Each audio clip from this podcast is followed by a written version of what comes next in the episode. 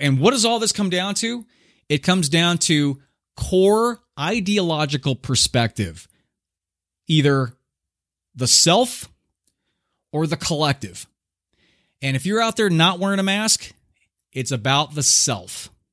It's certainly not about the collective. And now for something completely different. Welcome to Surrounded by idiots. Radio Podcast.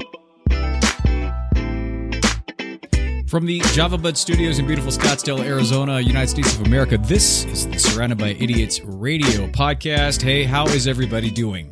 With everything going on, hopefully things are better. Well, you're hanging in there. You've got some support.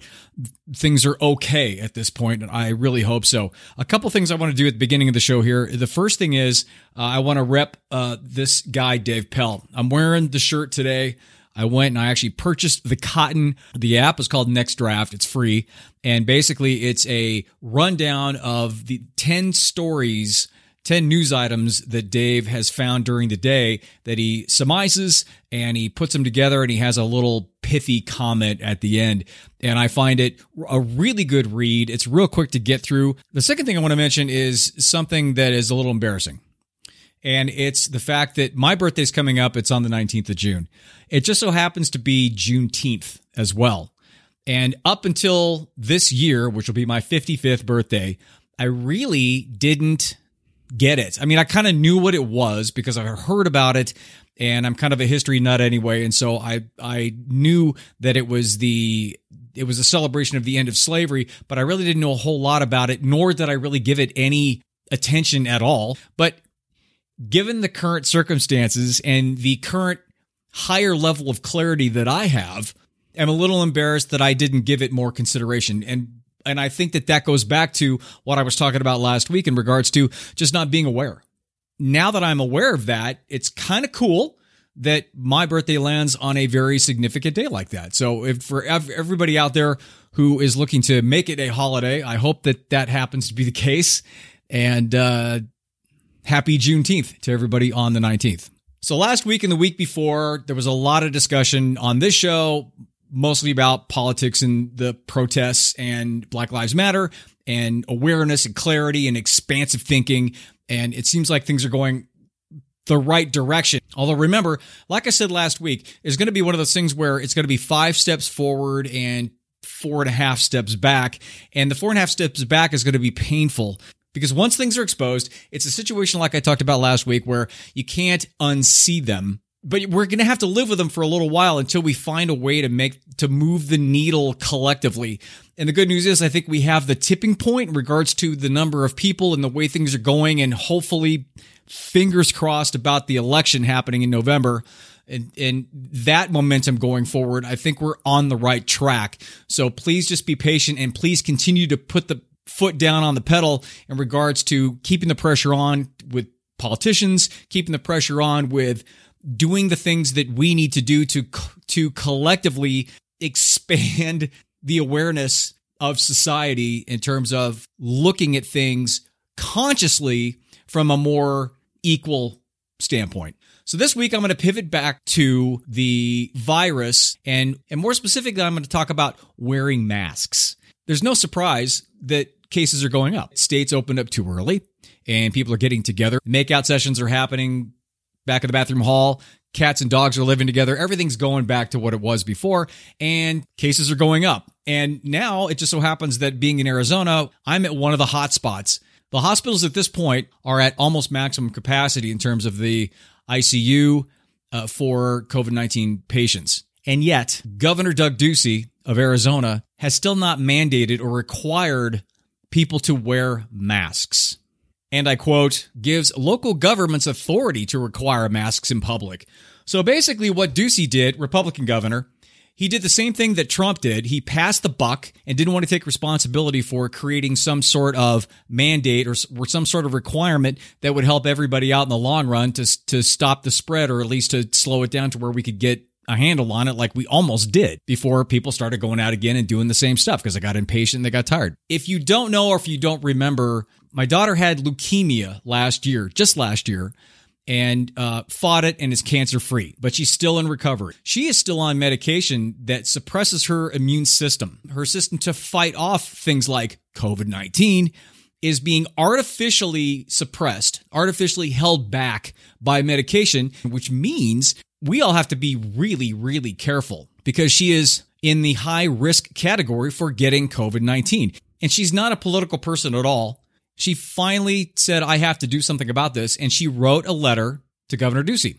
And the letter basically stated who she was, the battle that she's going through, the scientific based information that is out there that shows that it has some level of effectiveness, and asked him why he didn't mandate the wearing of masks. So after reading the letter, I encouraged her to post it on Facebook because I thought it was very powerful and it gives everybody around us, at least in her Facebook circle, which is huge, an idea from the perspective of somebody that could be severely impacted. So, the arguments against the mask out there, the ones that you hear a lot about, include this old research based on different contexts of mask wearing and saying, oh, see, well, they say that it, it doesn't do anything or it's not effective or it's more harm than good and so it shouldn't be the case which has nothing to do with the current situation and it shows an ignorance in the scientific method they also argue that it doesn't prevent COVID 19, so why should they wear it? They also say that it infringes on personal freedoms. You're making me do something. It's like a petulant child. If you tell them something to do, then they're not going to do it. And why? Because you told them to do it. And now masks, of all things, are political. So they're thinking that I can't wear a mask because it shows maybe, or the impression might be, that I am politically leaning towards this side versus what my real thoughts and feelings are about things. Then we can get into the basics of just being uncomfortable. Then I've heard some people say, well, I'm not going to wear it because I can stay six feet away from everybody, and so that's not a problem. Another thing I've heard recently is that people are having a hard time believing in the science because they believe that epidemiologists and scientists have contradicted themselves recently when they talk about the protests and COVID 19 and social distancing. The last thing I heard was specifically towards the president and the vice president, and it has to do with the fact that they don't wear masks because they have access to constant testing.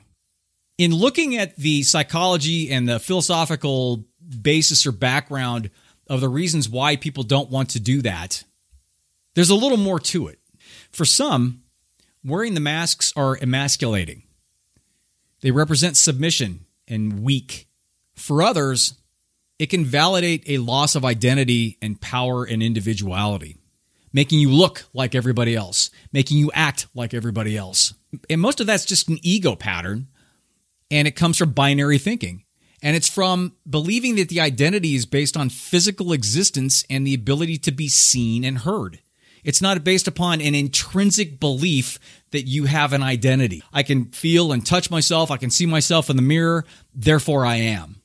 When you tell somebody that they have to wear a mask and then they cover their identity and they can't see that in the mirror, there's the problem. There's also a thing called vice signaling, if you haven't heard about that. It's an acting out of malice and cruelty towards the weak. It's saying, we're in a position where we can be tested. We're in a position where we are healthier. We're in a position where we have levels of authority and money enough to take care of it if we get it, and we don't have to worry about it as much. But you do. And so, what we're going to do is not wear the masks to continue to reinforce to you externally or physically the fact that we don't have to. Now that's deep psychology stuff, but I I really think that that is a vein that's running through this whole thing. Along with the concept of not wanting to create a common bond because you don't want to agree on anything. And what does all this come down to? It comes down to core ideological perspective. Either the self or the collective. And if you're out there not wearing a mask, it's about the self. It's certainly not about the collective. Because if it was about the collective and you understood that being around me without a mask, even if you're six feet away, you still don't have a mask on, and I have a mask on, but that won't prevent 100%. And the reason I do is because of people like my daughter that are counting on us to make the right decisions, or counting on us to be the leaders, and for us to be the change, and for us to model good behavior in this situation. It has zero to do with politics. It has everything to do with health and safety and life. I'm not out there wearing a mask only around Democrats or only around people that believe politically what I believe in. I'm wearing a mask around everybody just in case. Because I'm doing it for you, because I want other people to do it for me and for my family.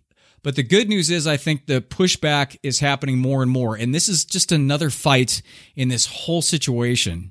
I see social media posts all over the place trying to provide a level of perspective on just wearing a mask. And they're talking about, listen, my grandmother survived the Holocaust and you have a problem with wearing a mask. So I always end the show on a call to action. So please wear your mask and gently advocate to get others to do the same. Hope things are good with you. Uh, remember, you can go to javabud.com for everything. Alexa Flash briefings, YouTube for the videos. If you have any questions or comments at all, if you want to talk to me at all, if you're having a hard time about this at all, please get a hold of me. It's tony at javabud.com. T O N Y at J A V A B U D.com. Stay safe, stay well, be good to each other, wear a mask, and I'll talk to you next week. I'm too tired to pretend I don't wanna be alone. I'm calling all